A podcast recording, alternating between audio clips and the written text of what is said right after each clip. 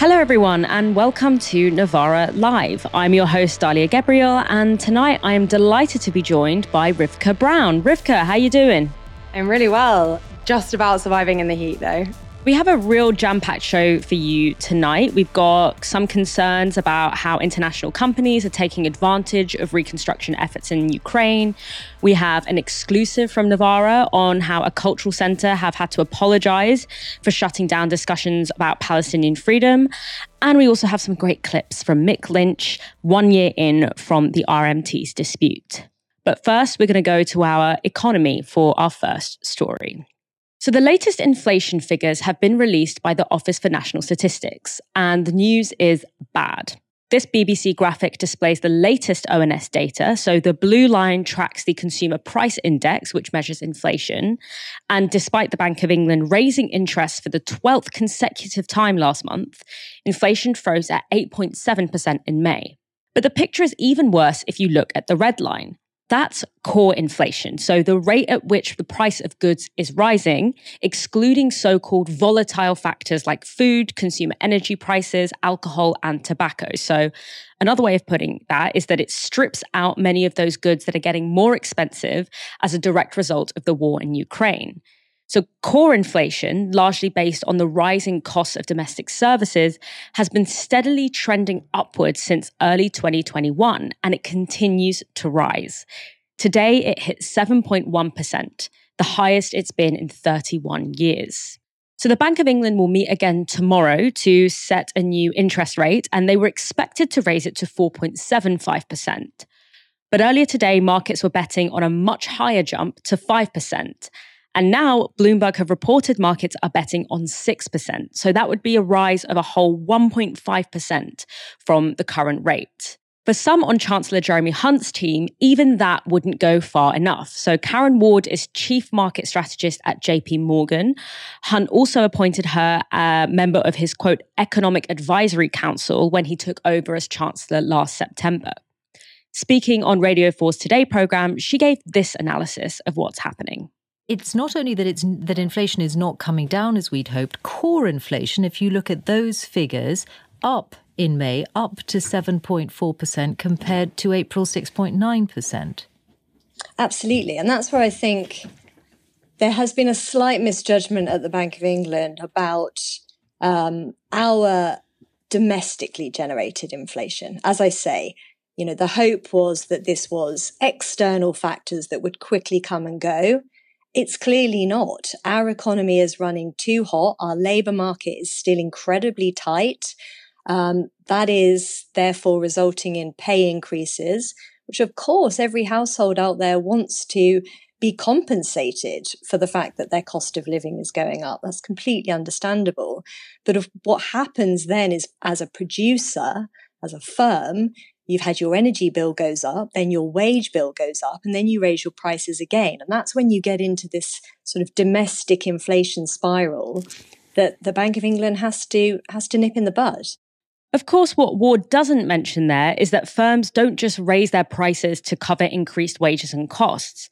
They also raise them to preserve or even increase their rate of profit.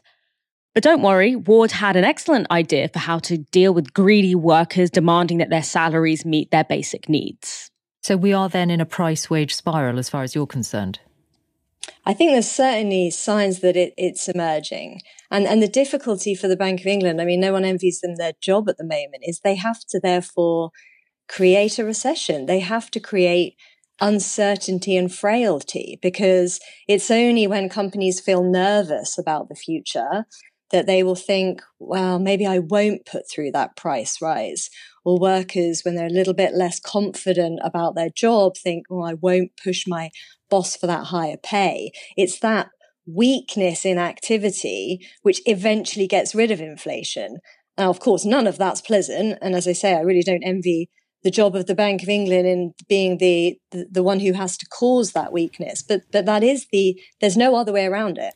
So, just to repeat that, we need workers to be too scared about losing their jobs to ask for pay rises.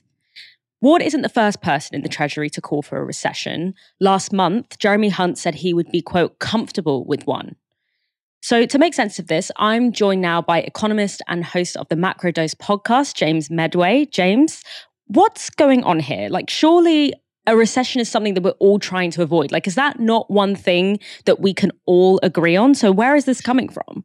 Well, it's it's coming from the, the failed economic theory that's sitting in the heads of the Treasury advisors speaking, in the heads of the people in the Bank of England. It's built into their models of how they work. And I must say, after like probably about 12, 18 months of talking to people when they say, oh, why, why is the Bank of England putting up interest rates? And, and you have to say something like, look, it's actually to try and induce a recession so that workers are too frightened to ask for pay rises. And people look at you like that can't be, you know, that's just some sort of mad lefty conspiracy theory. So I'm quite grateful that somebody spelled out so clearly what the actual logic is here. That's what they're trying to do.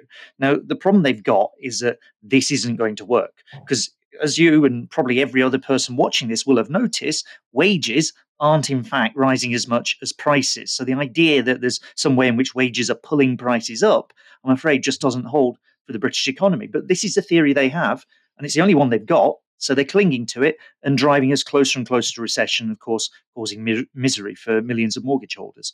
Yeah, it's like one of those things that when if you said it to someone, they would think that you are a conspiracy theorist. But then I, it's almost like even if they've spelled it out, it just almost feels not real. Anyway, um, rising interest rates are already causing misery for mortgage holders, misery that's more often than not passed on to renters.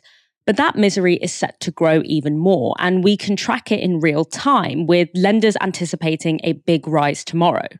So, Sky News' Ed Conway mentioned this data from Money Facts. So, the average two year fixed rate mortgages have risen from 6% 6.07% yesterday to 6.15% today. And five year fixes have risen from 5.72% to 5.79%. So that rate jump happened over just 24 hours, and the Bank of England hasn't even met yet. Uh, but as always, when it comes to British politics, there's a lot of concern about mortgage holders and an impending mortgage disaster. Uh, it's almost as if property owners are the only people that matter in British politics. Uh, that was a topic that came up in Prime Minister's questions here.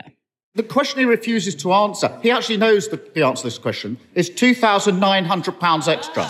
That's the cost to the average family of the Tory mortgage penalty. Now, he was warned by experts about this as long ago as autumn last year, but he either didn't get it, didn't believe it, or didn't care, because he certainly didn't do anything. Yeah, yeah. And when I raised this a couple of months ago, he had the gall to stand at that dispatch box and say he was delivering for homeowners. Yeah. How is an extra £2,900 a year on repayment delivering for homeowners? Well, so, Mr. Speaker, now let, us just let's just look at the facts. Let's look at the facts because he talks about interest rates. He talks about interest rates. Perhaps the Honourable Gentleman could explain why interest rates are at similar levels in the United States, in Canada, in Australia, and New Zealand. Why they're at the highest level in Europe that they've been for two decades, Mr. Speaker. That's why it's important that we have a plan to reduce inflation. But in contrast, what do we hear from the Honourable Gentleman? He wants to borrow an extra £28 billion a year. That would make the situation worse. He wants to ban new supplies of energy from the North Sea. That would make the situation worse. And, and he wants to give in to unions' unaffordable pay demands. That would make the situation worse. Mr. Speaker, he doesn't have many policies, but the few that he does have all have the same thing in common. They're dangerous, inflationary, and working people would pay the price. If you weren't satisfied with that answer, wait till you see the next one. The Prime Minister has a keen interest in the mortgage market in California, but I'm talking about mortgage holders here. And whilst his government is consumed in law breaking, chaos, and division, working people are paying the price. This morning, I spoke to James in Selby.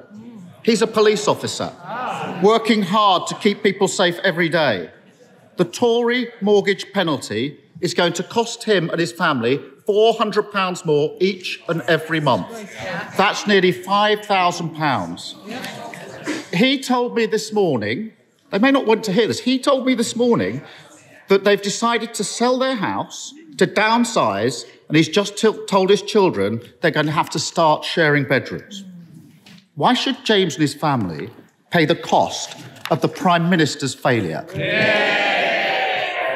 Well, Mr. Mr. Speaker, I hope when the Honourable Gentleman was talking to James, he explained that his economic policies would make James's situation worse, Mr. Speaker. And it's not just it's not just me saying that, Mr. Speaker. The independent the Independent Institute of Fiscal Studies says his policy of never-ending debt and borrowing would damage James because it would increase inflation and drive up interest rates, leaving James and everybody else in this country poorer, Mr. Speaker. The IMF has said that our plan prioritizes not what is politically easy, but what is right for the British people. That is what responsible economic leadership looks like. Is that really how economic leadership looks? Just do what the IMF says? I also think of all people, Rishi Sunak, given the state of our economy, Rishi Sunak can't really talk about responsible economic leadership. So while more mortgage holders are in the headlines, those hit hardest by inflation are those on the lowest incomes. Many of them have gone into debt to cope with the cost of living crisis, meaning a large interest rate rise is likely to hit them hard too. And the Joseph Rowntree Foundation has published its latest cost of living tracker, surveying households earning less than £26,000 per year. That's the bottom 40% of incomes. And they report these shocking figures. So 4.5 million low income households are behind with at least one bill, with average arrears of £1,600. 3 million have applied for a loan and been rejected. 2.6 million have borrowed from loan sharks and payday lenders. 7.3 million low income households went without essentials or experienced food insecurity in May. 54% of low income households on universal universal credit went without at least three essentials in May, and 69% of low income households on universal credit have cut back on food for adults. And I should add that 80% of those surveyed who were on universal credit had received a cost of living payment at the time of the survey. So the government's help just isn't cutting through the spiraling costs for families. Rachel Earwaker is the senior economist at the Joseph Rowntree Foundation. Responding to today's inflation figures, she said this. Last month, 5.7 million households did not have enough money to buy food and were skipping meals or cutting back on how much they could eat. Even if inflation fell now, that would not mean essential items suddenly became affordable. In fact, fresh and healthy food seems increasingly out of reach of many, with food inflation still over 18%. Now, one thing that really strikes me in that statement is the idea that fresh food is increasingly out of reach for many people. That's really alarming and it really brings home how our broken economy is taking basic things that we've taken for granted and should take for granted into luxuries that only a few can afford. If it wasn't bad enough for working people and the costs they're facing, some of Britain's biggest firms aren't even there paying their workers properly. According to The Guardian, over 200 UK employers have been collectively fined £7 million by the HMRC for failing to pay the minimum wage. The businesses, which include Marks and Spencers, Argos, and WH Smith, were also forced to pay out nearly £5 million to the 63,000 workers they'd ripped off. WH Smith were the worst offender, having underpaid workers by over £1 million. Both they and Marks and Spencer ascribed their underpayments to unintentional error. And Sainsbury's, which has since taken over Argos, said they had aligned Argos pay with Sainsbury's pay. In short, most people are finding it incredibly hard to live in Britain right now, and it's only set to get harder. So, James, ordinary people can't afford fresh food and massive employers are rinsing their workers.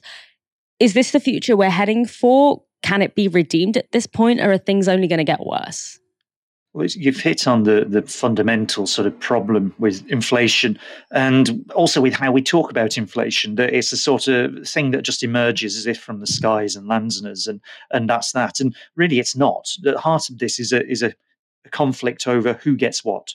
So that if BP or Shell is starting to sell uh, their oil and their gas that they sell at massively increased prices, that means you have to pay more. That means you lose out and they get loads of profits. And the same thing's been happening with food, by the way. It's been less widely reported, But the four largest agribusinesses on the planet, these huge corporations that control much of the food supply chains around the world, mostly based in the US, their profits are up 250% over the last two years. It's the same process at work. That once we started hitting lots of crises, whether it's the Ukraine war, whether it's as we've seen increasingly, and this is where it gets quite bleak, I think, increasingly the effects of climate change on food production, the soaring cost of oil, uh, olive oil due to uh, drought in Spain over the last few months, for example, the sudden disappearance of tomatoes due to uh, a drought in, in Morocco, that once these impacts take hold, it's big corporations that exploit shortages profiteering really. Like you can do in a wartime that's the kind of sort of mentality here. Profiteering from shortages to generate very very significant profits that means the rest of us lose out. So if you want to address that the thing to do is squeeze those profits and that means either start to regulate the prices that can be charged for some essentials or start to see increases in uh, wages. Is the government talking about these things? Well, they floated some idea of price controls a few weeks ago. Now they've killed that off. And their idea on wages, their big plan to control inflation, the one that the International Monetary Fund, no less, says is a great idea, boils down to holding down wages of public sector workers this is what they say in leaks to the Financial Times to no more than 5% so as to stop everybody else getting the idea that they can get a decent pay rise. That's the only part of any plan for inflation they have, is to lean into the problem, which is profiteering which is actually to make it worse because you're going to hold down people's wages. And that's the only plan they have to deal with inflation. The rest of it is just fingers crossed and, and hope for the best. It's kind of pathetic. It's kind of pathetic to see this, this paradigm, really, this way of thinking about this the world. The idea that by inducing a recession, you're going to magically grow more tomatoes in Morocco or more olives in Spain or whatever next disaster it is that, that befalls us, when really what should we be thinking about longer term is making systems, basic systems that we rely on, like our energy system, like our food systems, making them much more resilient. So it's renewables, it's more locally grown stuff, it's support for the people working in those industries. That's what you need to do to make this work. That's how you have to cope with a world that's changing like this. All the kind of nonsense you see around what the Treasury's doing, around what the government's trying to say, around even what the International Monetary Fund is saying, I'm afraid just won't cut anymore. Today's economic news isn't just bad for the ordinary people of this country, it's also bad news for Rishi Sunak. Of course, the slick millionaire married to a billionaire isn't going to feel the pinch himself, but the blow to his political reputation is huge. Tories overseeing a mortgage meltdown. That's a disaster electorally. And it gets worse for Sunak because The Times reports this. UK net debt above 100% of GDP for first time since 1961. The article goes on to say this Official figures showed that government borrowing rose by 20 billion pounds in May, larger than the 18.3 billion expected by the Office for Budget Responsibility and beating economists' estimates of about 19.5 billion. The jump in borrowing was driven by a higher debt interest bill as inflation has remained stubbornly strong this year alongside a rise in government spending on pay for NHS staff, energy subsidies for households, and an uprating in benefits, said the Office for National Statistics. Back in January, Sunak laid out five key pledges as Prime Minister. These three were about economics. I want to make five promises to you today, five pledges to deliver peace of mind, five foundations on which to build a better future for our children and grandchildren. First, we will halve inflation this year to ease the cost of living and give people financial security. Second, we will grow the economy, creating better paid jobs and opportunity right across the country. Third, we will make sure our national debt is falling so that we can secure the future of public services. With the prospect of a, of a recession, growing inflation, and now rising national debt as a proportion of GDP, all three of those promises look set to be pretty firmly binned. The Conservatives won the 2010 election on a platform of all government debt being banned, you know, Labour spending, fiscal black holes, etc. And yet here we are, it's been 13 years of Tory rule and government borrowing is smashing expectations, and yet our life quality of life is not increasing um, with what you would expect that government spending to look like. James, is this Tory hypocrisy or does it kind of show the incoherence of that story to begin with? Well, it was always a, a, very, very bad story. I noticed uh, George Osborne popping up at the COVID inquiry, trying to justify austerity with the excuse that he and his former advisor has used before that, you know, if we hadn't cut massively from the 2010s onwards, as soon as they were elected, uh, we wouldn't have had all this extra money lying around to, to spend on the COVID support schemes that we have, which, of course, glosses over the fact the really big problem with what Osborne as Chancellor did from 2010 onwards, which is to cut spending left, right, and centre, including investment spending, including capital spending, including spending on new transport, new energy systems, new uh, hospitals, schools, this sort of stuff. Didn't happen. And that means 10, 15 years down the line, 13 years down the line, you end up with all these things slowly crumbling away. Uh, there's a 10 billion pound backlog for repairs in the NHS now because we didn't spend earlier in the decade austerity was an absolute, absolute disaster for this country and anywhere else that it was applied. And it's a large part of the reason things look so bad now. Had we not done that, things might look better this time round. Of course, that doesn't really get you out of uh, the situation here. If we had a Tory party that wasn't actually going to act like a Tory party at all, and if they started to think about how you might seriously start to invest, rebuild our public services, not worry too much about public debt being high. It's high across the world everywhere. That's been a general impact of COVID, uh, amongst other things, in the last few years. That if you're serious about this, you might start to think, well, okay, why don't we tax the rich? Why don't we tax the top 1%? Raising, according to LSE and Warwick University research, that's 250 billion pounds over five years from a, a small tax, a 1% tax on the very, very richest people in the country. You could start to do this. And that would give you the resources that can rebuild our economy, start to give people decent jobs, do all the other stuff we'd like to see. Instead, what we get in the minute, I'm afraid, is this drift in the middle of the system where the old model that people have in their heads, you've got to induce a recession, you've got to let interest rates rise, you've got to hold down wages, isn't going to work because we keep hitting all these big international shocks. It's not where inflation's coming from. That's not going to work. We're just going to induce a recession. It's just going to be miserable for people. We need a really big overhaul of how the mainstream, uh, how the institutions in our country think and act when they're confronted with a crisis. Because at the minute, it's just not happening. James Meadway, thank you so much for joining me this evening for once again cutting through all the economics jargon to tell us the real story, politically and economically, of what's what's going on. Thanks so much. Thank you. And do check out Macrodose, the podcast. It's 15 minutes a week, and it's really good for just keeping on top of the progressive analysis of what's happening in, you know, the economic headlines. So, on to our next story. Technocrats, business leaders, politicians, and titans of global finance are meeting at a conference in London. The topic? They say Ukraine's post war recovery, but you might also say carving up a war torn country for global profit. This is how Prime Minister Rishi Sunak kicked things off. Before this terrible war, Ukraine's economy was becoming a huge investment opportunity.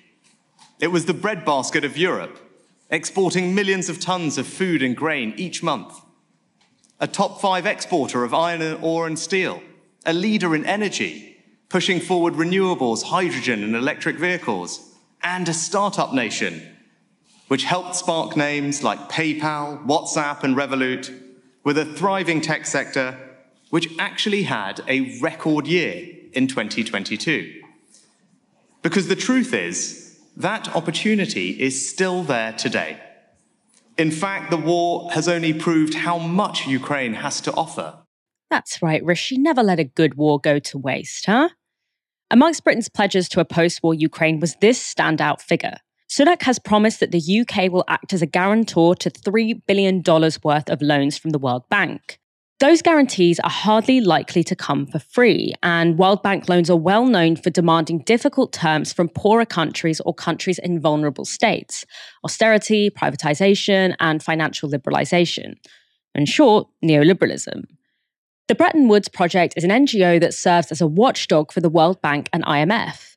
In 2019, they described the conditions of IMF and World Bank financing like this.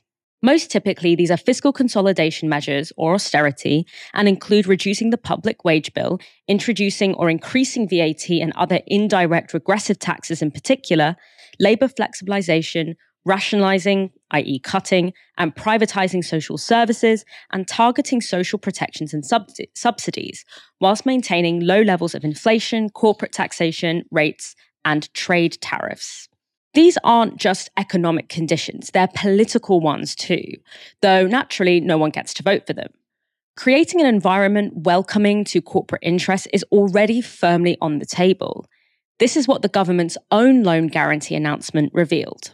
The UK's support is backed by a major signal of intent from world leading businesses, with more than 400 companies from 38 countries with a combined annual revenue of over $1.6 trillion, pledging to back Ukraine's recovery and reconstruction in the wake of Russia's illegal invasion.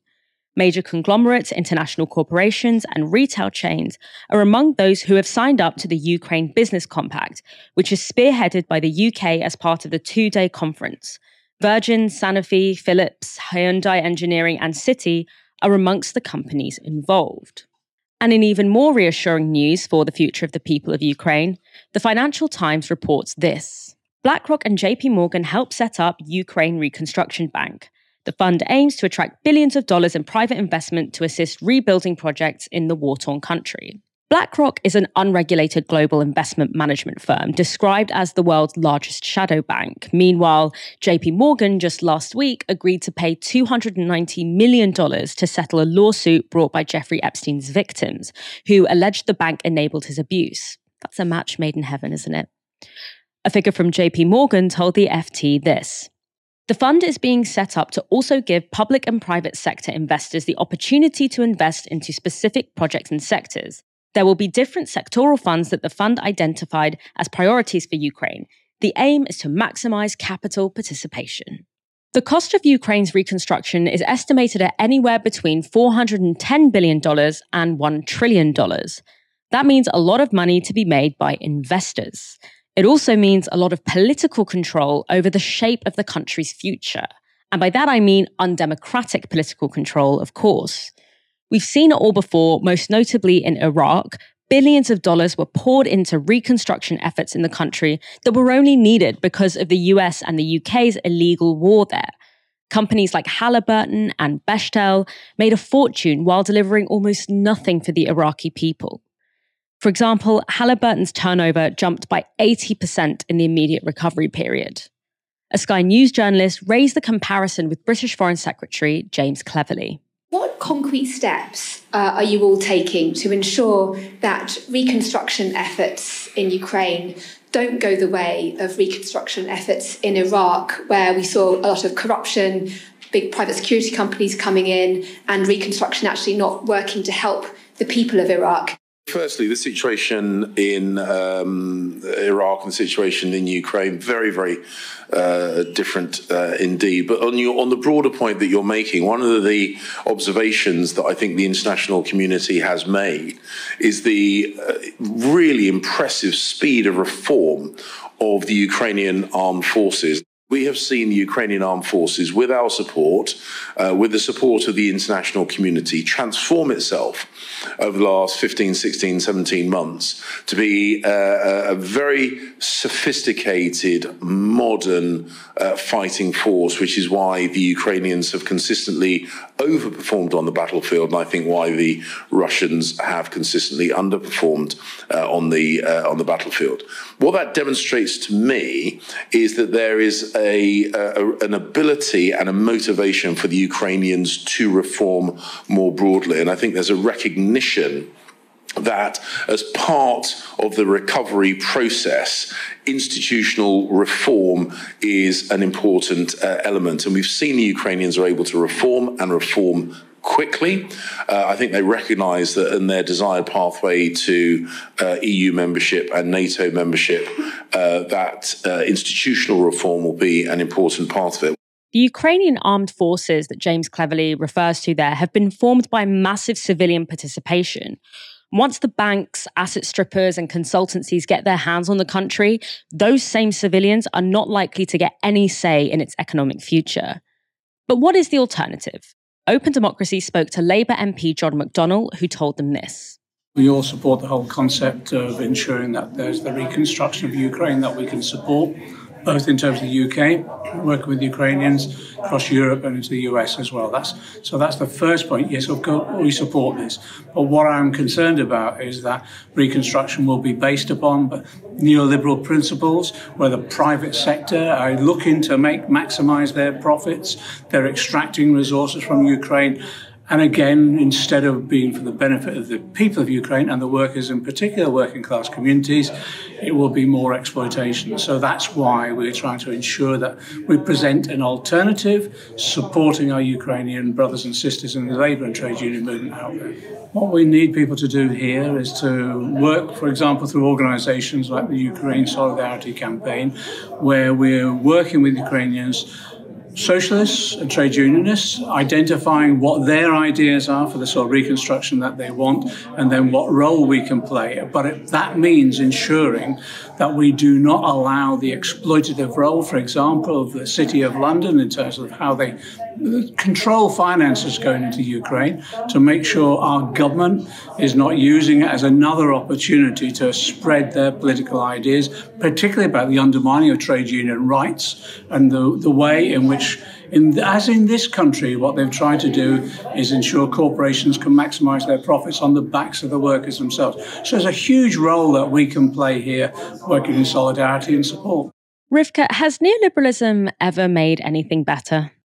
Great question, Dalia. I guess it depends who you're asking. You know, for the four for the four richest Britons in the country, life is great. But for the 20 million people who earn collectively as much as those four people, probably not. You know, what we're seeing in this conference, which Rishi Sunak opened today, is the contemporary equivalent of the scramble for Africa. We're seeing vultures circling the wreckage of Kiev, effectively, seeing what money they can make out of it. You know, how do you think that the 6 million internally displaced Ukrainians or the 8 million Ukrainians who've had to flee their home country uh, think, how do you think they feel when they hear Rishi Sunak describe their country as an investment opportunity? You know, these are people who don't want sky pools and Michelin star restaurants and hedge funds opened in their country. They want hospitals and schools and they want their homes back. You know, the idea that um, Ukraine can be rebuilt by a massive investment of finance capital is is totally, totally false. You know, neoliberal, neoliberalism's central tenet that um, human well-being is uh, synonymous with economic growth, that deregulates deregulation of markets, you know, free market capitalism is totally, totally false. All that this massive investment will do is extract money out of Ukraine and put it in the pockets of international finance. You know, the idea, and, and not only that, as you say, Dalia, it will also tie the hands of Ukraine, forcing it to adopt more and more neoliberal policies such as austerity. You know, it's like actually a good idea to think about what happened in Britain after the Second World War that allowed our own economy to rebuild. You know, that period was often described as the age of austerity. But if you think about what actually allowed Britain to heal from the ravages of war, it was the creation of the NHS. It was mass immigration from former colonies. It was the nationalization of steel, of the railways, of, um, you know, public services, what we now think of as public services. You know, the idea that private companies like BlackRock that want to create a beacon of capitalism in Ukraine are the ones that are going to genuinely give the millions of Ukrainian people whose lives have been immiserated by months, years of war, what they want is is totally totally false. And and in fact you know the callousness with which rishi sunak you know, kind of rubs his hands and describes a war torn country as an investment opportunity is a perfect example of that.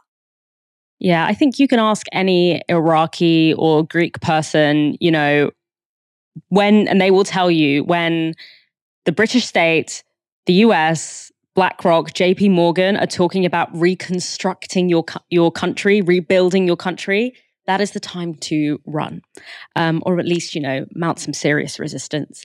Right, on to our next story. The largest performing arts centre in Europe has been forced to apologise for shutting down a discussion on Palestine. The Barbican cancelled an event featuring Elias Anastas, the co founder of Palestinian community radio station Radio Alhara.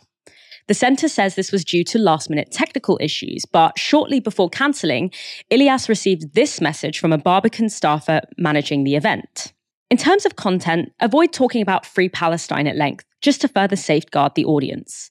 A few moments before that, friend of Novara and host of the event, Nihal Al Asr, received a message from the same staffer asking her if she could, quote, steer clear of thorny issues. When Nihal asked what they meant by thorny issues, the staffer replied that they shouldn't discuss, quote, free Palestine or whatever. Very charming. Understandably, Ilyas and Nihal pushed back. They were there to talk about a Palestinian radio station as part of a series of events on design and social justice. So, if what you mean by thorny issues is Israel's occupation of Palestine, then of course that's going to be part of the discussion. Regardless, the event was abruptly cancelled moments before it was supposed to begin. The Barbican has since apologised for the debacle, publishing a statement that said this. At the Barbican, we always strive to use our platform and program to represent the widest possible range of worldviews, human experiences, artistic expressions, and enable free exchange of ideas and debate. The co founder of the Palestine based Radio Alhara was invited to deliver a streamed talk remotely on the radical possibilities of radio. In haste, shortly before, shortly before the event was due to begin, the Barbican shared an editorial note with the speaker asking him to avoid spending too much time discussing free Palestine. The situation was compounded by a technical failure with the live broadcast, which unfortunately brought the event to an abrupt close. This intervention by the Barbican relating to the content of the talk was unacceptable and a serious error of judgment for which we are deeply sorry. As an organisation, we believe in the importance of free speech, dialogue, and debate, Giving a platform to the experiences and views of individuals and groups involved in Free Palestine is part of this commitment. Now, Rivkah, you actually broke this story for Novara. Can you tell us a little bit more about what happened here? Sure. So, I mean, you've got most of the details there, but I think the one thing that I would add is that the justification that the staff member who spoke to Nahal and also uh, messaged Elias afterwards on Instagram gave for asking them to curb, to kind of rein in what they said about Palestine was that they were going to safeguard the audience by doing so. Um, I think this is a really interesting point because the uh, the audience was made up of about 20 young people who were there to learn about how to produce radical radio. Um, now, if you look at the opinions of young people on Palestinian liberation, um, you know, a huge, a huge proportion of 18 to 24 year olds, you know, support Palestine more than they support Israelis. About three times as many support Palestinians as they do Israelis versus about half of the general population. So you've got uh, an audience that is already pretty sympathetic to Palestine, presumably even more so than the general population, given that they're at the Barbican to learn about radical radio production. So the question really is who were they safeguarding? Um, now, it's also important to note that the instructions supposedly came from senior management. Who is the most senior manager at the Barbican? The artistic director director, Will Gompertz. Now, Gompertz used to be the arts uh, editor of the BBC for 11 years before joining the Barbican a couple of years ago. Uh, publicly educated, public school educated, I should say, uh, recently told Prospect magazine that the greatest threat to the arts was cancel culture. Now, I'm sure that this will be enough to kind of inform uh, Novara uh, viewers about what the politics of this Will Gompertz might be. So I guess the question is, who were they really protecting? Were they protecting the audience of the event or were they protecting mollycoddled private school educated men who found their way into the corridors of power looking for their mummy? Yeah, I mean, I, I also found that language really interesting. The idea that a conversation about, because I mean, if you're going to that event, you know that we're going to talk about free Palestine. So it's very, it's a very odd use of, of language. And I wonder if actually the fact that young people are so supportive of Palestinian liberation and Palestinian rights, that that's why it's kind of seen as a threat and why that why they're trying to depoliticize Palestinian cultural production, which is of course incredibly difficult to do and something that Ilyas didn't want to do anyway. You know, he was there to talk about his radio show, his community radio station in the context of being occupied. So in your your piece, you quoted Nihal, who was the host of the event and who also received one of these odd messages. Um, and she said that this was part of a broader backlash against increasing support for Palestine since the May 2021 protests. Can you talk about that broader context of you know cultural institutions, particularly the Barbican, um, having this kind of backlash against talking about issues to do with Palestine?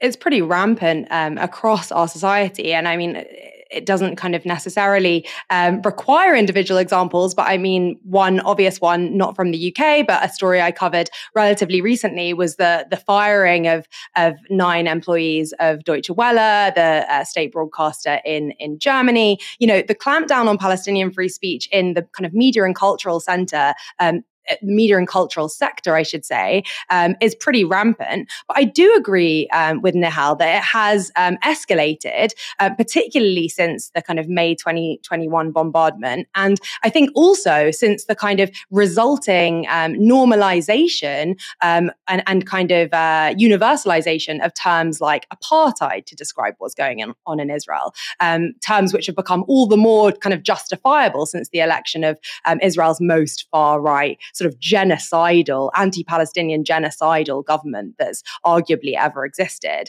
So I think, you know, we, we are seeing um, a greater kind of um, tetchiness, let's say, amongst the establishment towards Palestine. And I mean not just uh, the political establishment, but the kind of cultural establishment. Um, Will Gompertz, as I say, has uh, um, a history at the BBC. You know, th- these are all the same set of people. I'm sure one day he'll get a peerage, maybe one day stand for office. Who knows? These are all the same people, and they're threatened by Palestine. You know, when when um, the staff member at the Barbican said that they that they were safeguarding, they that they had safeguarding concerns, there are safeguarding concerns because Palestine is a threat. It's a threat to the establishment. And more and more so, given the kind of momentum that the Palestinian um, kind of domestic and kind of diaspora movement is gaining, you know, as seen in, in, in, the popularization of terms like apartheid, as seen in the kind of recent wins of the BDS movement. You know, we've seen Barcelona and kind of um, cities around Europe uh, d- disassociate from Israel. We've seen dock workers ref- refuse to load Israeli ships.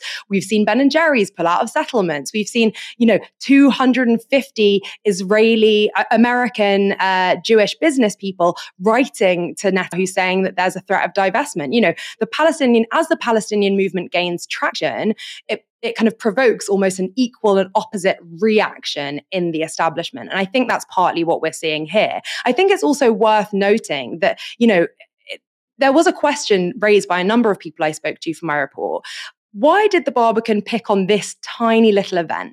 It's a 20 person, you know, pretty under the radar event. The Barbican also hosts the London Palestine Film Festival. Why not choose that to launch an attack on Palestinian free speech? And I think this is like actually quite a salient question. Um, the answer to which I think m- might be that it's much easier to pick off kind of smaller actors like Radio Alhara or Nihal um, than it is to take down a, a, very established Palestinian film festival, established in part because of the public support for Palestine that I've mentioned earlier. So I think what we're seeing here is, is kind of the establishment seizing this kind of opportunity to pick off a straggler, um, hope that it will go unnoticed, but unfortunately, in part thanks to my own reporting, um, be sort of exposed and forced to backtrack. So I think this is a good result.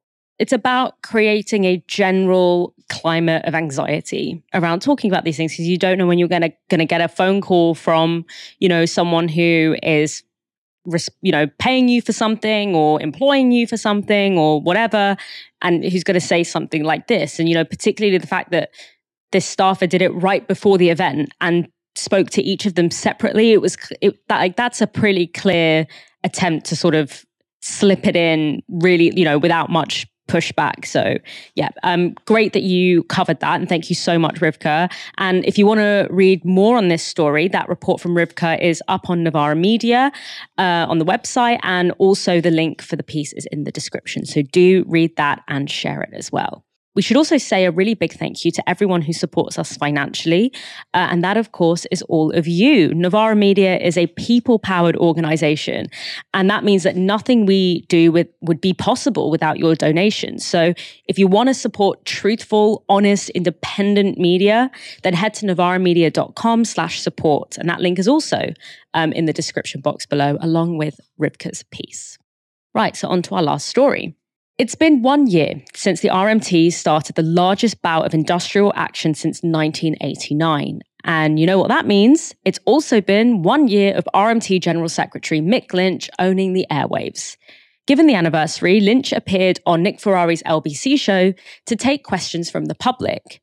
He updated listeners on where things stand with the government. And as you guessed it, things stand nowhere because the government hasn't been engaging with the RMT or the railway companies for several months now. And when asked why, Lynch gave a pretty damning explanation for why he thinks the government have been refusing to come to the negotiating table. The railway secretary has said in the Commons on the record that it would have been far cheaper to settle the dispute than fight it. So this dispute isn't about the railways, it's about everything else but the railways. And Matt and everybody else is suffering as a result of that because they want to make an exemplar of the RMT and ASLEF that they can drive out terms and conditions and they can drive out good wages.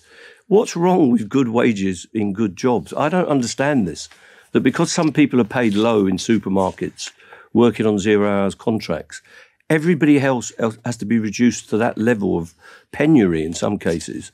It's a race to the bottom. What we'd like to do is lift all the boats. We'd like everyone to enjoy good terms and conditions and good salaries. So Mick's basically saying there that the government could settle this dispute, but they're choosing not to, simply to make a point of punishing workers taking strike action, which they are fully within their rights to do. But Lynch's frustrations were not limited to just the Conservative Party. He also had this to say in response to a question on Labour Party leader Keir Starmer's approach not only to this dispute, but to working class politics more broadly. Are you satisfied with the support you're getting from Keir Starmer's Labour Party, or do you think it's time for a new left wing party to form around Jeremy Corbyn and other Labour lefties who have been purged from the party? No, I'm, Are you I'm a not, Labour lefty, Mr. Lynch? I am not in the Labour Party. I haven't been. Since, you a lefty, Mr. Lynch? I'm, i suppose I'm on the left in public life in Britain. I'm not ashamed of that. I am a socialist. Do we need a new uh, left wing party? Are you getting no. enough support from Sir Keir? Yeah, I'll deal with it. I don't think we are getting enough support from Keir, and I've said that many times. I think he could be a bit more assertive, not just for us, but for all those working people that are struggling. Working people in general could have a bit more support, and he could be in practical more... terms. What do you mean? Out on picket lines? What do you mean in practical? I don't mind terms? if he's on picket lines or not. It's not going to change his dispute, but I think he should be saying what his vision is. Now he has said some things that we support. The New Deal for workers will rebalance. The P and O dispute showed how imbalanced uh, employment law is in this country. Just remind you, that was when they unilaterally sacked, sacked hundreds of people. Eight hundred of our members actually, uh, and got round, got round, yeah, of, of uh, RMT members at P and O, and got round that because of the weakness of the employment law, and they've done nothing to change that. Now there is a new deal for workers that he's got on statute books. He's going to repeal some of these poor anti-union laws. And importantly, make individual rights for workers available from day one. Now, we support that. We've got to make sure he does it, and we will push I don't think a new left party is viable or desirable. Uh, I don't think Jeremy Corbyn wants that. Jeremy Corbyn wants to remain in the Labour Party, and we support him on that. I think he should allow to be. The Labour Party's got to show it's a broad church. It's always the phrase used. There are some socialist people of uh, the left stripe, and there are some centre people, and there are some, you know, reformist traditional right right wingers in the Labour Party. There should be space for all of them, and they should be able to come up with a a rainbow coalition in that party that brings people to their flag. And I hope that happens at the next election because this government must go. I think even conservative people think that now. This government is staggering along on an empty tank that has got no ideas and no legislation uh, in the stocks. He also faced a couple of the typical hardball questions, you know, why are you inconveniencing the public? Aren't you all champagne socialists, etc. But this question, which was actually from an RMT member, I found Lynch's answer to this particularly interesting. Another call, another, I'm sorry, email comes in from someone who says that they're a member of the union. This person is called Rachel. Will you ask Mick Lynch, I've been losing money during these 12 months of strike. How much has he lost? Mick Lynch. Well, yeah, I, and I thank all our members for, for their commitment to, to the cause. I uh, donate my salary uh, when, when there's a strike on in this national dispute, and I haven't had a pay rise since I've been General Secretary, I've foregone any pay rise. How long have you been General Secretary, Mr. Uh, I'm going into my third year now, and I haven't, haven't, had a pay rise since I took the job. In fact, I cut the the General Secretary's salary so, so, so by 20%. Okay. You, do you lose money then, as Rachel asks? She yeah. says she does. You, you I give up, I and the other national officers give up our salary on strike days. One thing that you'll notice that the press always do is they always try and portray you know, union representatives to be like these champagne socialists, you know, even the fact that they use the term union bosses or union barons, it's loaded language to basically act as if the interests of union representatives who are A, people who have worked or work in the industry that they are represented, and B, are elected that they are somehow, you know, the real elite or, you know, the real people who are enjoying fat bonuses and big salaries at the expense of everyone else. Of course, that's projection 101. But I think it's really good that Mick Lynch is making clear there that no, I am in this struggle with the workers that I represent and those the people I'm accountable to. And I think it's really important that workers like that person who called in, who is a member of the RMT, is able to put questions like that to their representatives. Some questions that came in were, of course, a little less constructive. Let's have a look at this clip. Tony Devenish, a, a Tory London Assembly member, refuses to apologise. He says your members are, quotes, skivers are they skivers? Would you accept an apology? Well, it's nonsense. If he could get up at the hours our members get up, he was talking about London Transport, who've had to shut stations. They made 600 redundancies. Now they've got to shut stations because they haven't got enough staff. We told them that before they did it. He's making out that our members are behind the gates asleep. It's absolute nonsense and it's an affront. He's trying to make himself famous because nobody knows who he is on the London Assembly, frankly. So the only bit of uh, coverage he gets is by tweeting on the RMT uh, Twitter page. So that's that's right. got him his, his five seconds of fame. But I think he should be consigned to an anonymity where he belongs because he's got no idea. Last if he had to get up at two o'clock in the morning and open up Charing Cross Station to let you in a bit later, he'd see how hard it is. Five seconds of fame. Mick didn't even give him his 15 minutes. He doesn't even get that. Also, I just have this image of like Tory councillors like sitting in, in their pants on a, at 2 p.m. on a weekday, tweeting, you know, stuff at the RMT for being skivers, and it's pretty pretty gross. I also just love it when he gets that shady look in his eyes, you know, that twinkle. Obviously, Mick Lynch has been one of the few in the media to speak truth to power amidst the crushing cost of living crisis. And unlike many others we see in the media, his legitimacy doesn't come from hobnobbing with the powerful. It comes from being the elected representative of over 40,000 workers and taking his cues from them my guy must have some industrial aircon because he is cool as a cucumber. I mean, like, that's the joy of watching Mick Lynch, right? He's just unflappable. And I think there are a few reasons for this, some of which you've already pointed out. One is that, unlike our unelected prime minister, Mick has a massive mandate. You know, 96% of RMT uh, members voted for the most recent round of strike action. So he he knows he's he's, you know, sitting on an absolute sea of support. I think the other thing is that you know he he lives his principles. Unlike Rishi Sunak, who sips from his like two hundred pound water bottle whilst telling the rest of us that we have to tighten our belts. You know, Mick is actually, as you say, in the struggle. He's cutting his own wages. He's he's forfeiting his own pay on strike days. But the third, and I think you know perhaps most basic reason that he is so unflappable in front of all of these Nick Ferraris and you know various kind of media pundits is that he's not one of them. He's not there waiting to be let into the halls of power. He left school at 16, he became an engineer, now he's the head of the RMT. He's not speaking to Nick Ferrari, he's speaking past Nick Ferrari to the millions of people in Britain who support him. And I think it's actually really interesting to think about how resilient support for the RMT has been. You know, Nick Ferrari points out kind of rightly that that support has waned and has been eroded over the, the course of the extremely lengthy um, train dispute. And that is, um, you know, part of the, the, the the government's aim in dragging out this dispute for so long, despite how costly and how counterproductive it is on an economic level. Um, but on the other hand, 32% of the British public still support the strikes, despite them having been, you know, having gone on since now time immemorial. You know, this is despite an enormous campaign of demonization targeted almost exclusively at Mick Lynch. And the reason for that, of course, is that the other uh, sectors taking industrial action, you know, doctors, nurses, ambulance workers, are much harder to kind of undermine for the government to undermine than the rail workers because these are the people we clap for during covid right?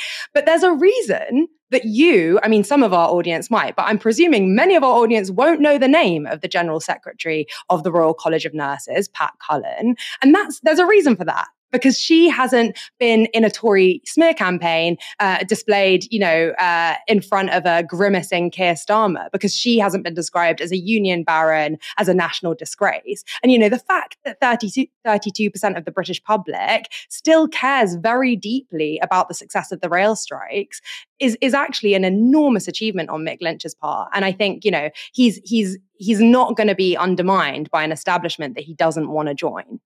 Mm, I think that's such a good point, especially, you know, I was reading recently about, I think it was Seb Payne, don't quote me on that, but I think it, it was definitely a prominent journalist who was talking about wanting to be an MP or there was like indications that he wants to run as an MP.